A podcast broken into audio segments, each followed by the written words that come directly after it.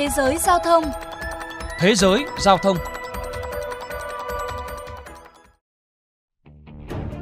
Theo dữ liệu từ cơ quan giao thông đường bộ Singapore, trong vòng 4 năm trở lại đây, chi phí cấp phép sở hữu một chiếc xe máy ở nước này đã tăng hơn 200%, cao gấp gần 3 lần giá mua một chiếc xe máy mới loại thông thường. Cụ thể, hồi cuối tháng 10 năm 2022, chi phí cấp phép sở hữu xe máy có thời hạn 10 năm đã tăng lên mức gần 13.000 đô la sinh, trong khi giá mua một chiếc xe máy mới là 5.000 đô la. Xe máy đã vậy, để sở hữu một chiếc ô tô, người dân Singapore cũng phải trả mức giá trên trời.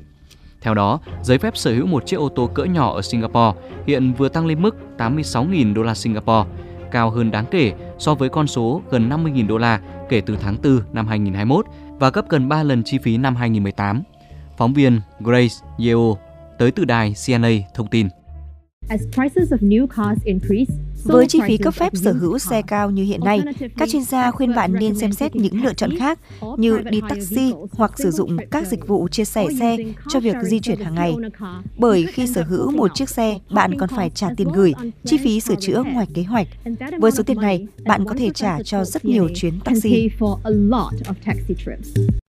Là quốc đảo giàu có nhưng diện tích chỉ bằng 20% Hà Nội, chính quyền Singapore đặt ra rất nhiều loại thuế phí khiến việc sở hữu xe trở nên khó khăn. Năm 2017, cơ quan giao thông đường bộ Singapore LTA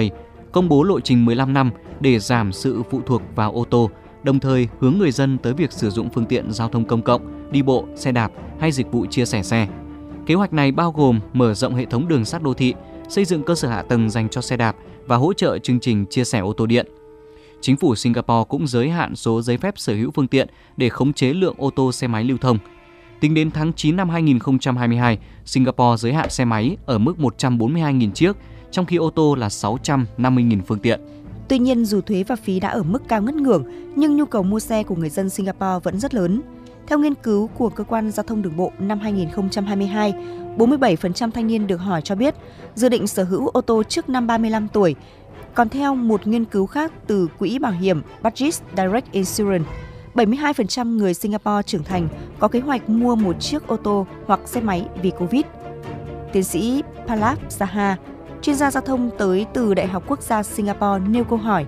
khi tư duy về quyền sở hữu xe của người dân không thay đổi, làm sao các nhà hoạch định chính sách có thể giảm nhu cầu ô tô? Chúng ta cần giải quyết yếu tố tư duy để ô tô không còn là phương tiện ưa thích nữa. Đây không phải vấn đề về cơ sở hạ tầng hoặc phần cứng, mà là các vấn đề liên quan đến quan điểm ý thức. Cũng theo ông Saha, tuyên truyền nâng cao nhận thức là yếu tố quan trọng để người dân thay đổi tư duy sở hữu phương tiện cá nhân, chứ không phải đưa ra chính sách hạn chế khả năng tiếp cận ô tô. Chia sẻ quan điểm trên, bà Hilimin, giám đốc trung tâm các thành phố đáng sống bày tỏ. Cần thúc đẩy tầm nhìn hạn chế ô tô như một phong cách sống. Nếu bạn đưa con đến trường mỗi ngày bằng ô tô, chúng sẽ nghĩ rằng không thể đi đâu nếu không có phương tiện này. Các chuyên gia cho rằng một thách thức khác là nhiều người dân Singapore vẫn coi việc sở hữu một chiếc ô tô là biểu tượng địa vị nên vẫn cố mua xe dù thực tế không có nhu cầu. Chính vì vậy sáng kiến được đưa ra là các nhà lãnh đạo chính phủ những người nổi tiếng hoặc có ảnh hưởng trên mạng xã hội cần tăng cường sử dụng phương tiện giao thông công cộng để truyền cảm hứng thông điệp tới cộng đồng tập trung vào việc thay đổi tư duy người tiêu dùng sẽ hiệu quả hơn là đầu tư vào cơ sở hạ tầng cũng như chính sách hạn chế phương tiện cá nhân.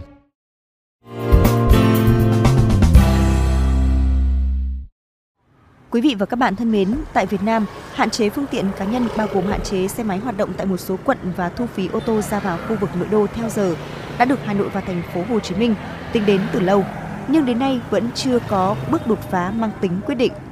Theo chuyên gia giao thông tiến sĩ Phan Lê Bình, ở các nước phát triển, họ có mức độ ưu tiên cao độ cho phương tiện công cộng.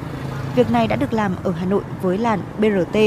nhưng việc xây dựng mạng lưới liên thông tiếp cận đồng bộ quá chậm trễ đã gây phản tác dụng.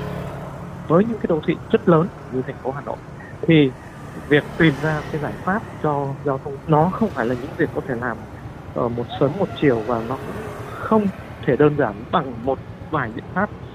một trong những biện pháp tiên quyết là đẩy mạnh xây dựng giao thông công cộng bằng đường sắt thì cái việc xây dựng giao thông công cộng của Hà Nội tuy là bắt đầu khá sớm và sớm ở cái thời điểm tương đối là khả quan, thế nhưng mà việc thực hiện nó quá chậm khiến cho chúng ta dần dần mất đi cái cơ hội cạnh tranh với giao thông cá nhân. Đến đây chuyên mục Thế giới giao thông xin phép được khép lại. Xin kính chào và hẹn gặp lại.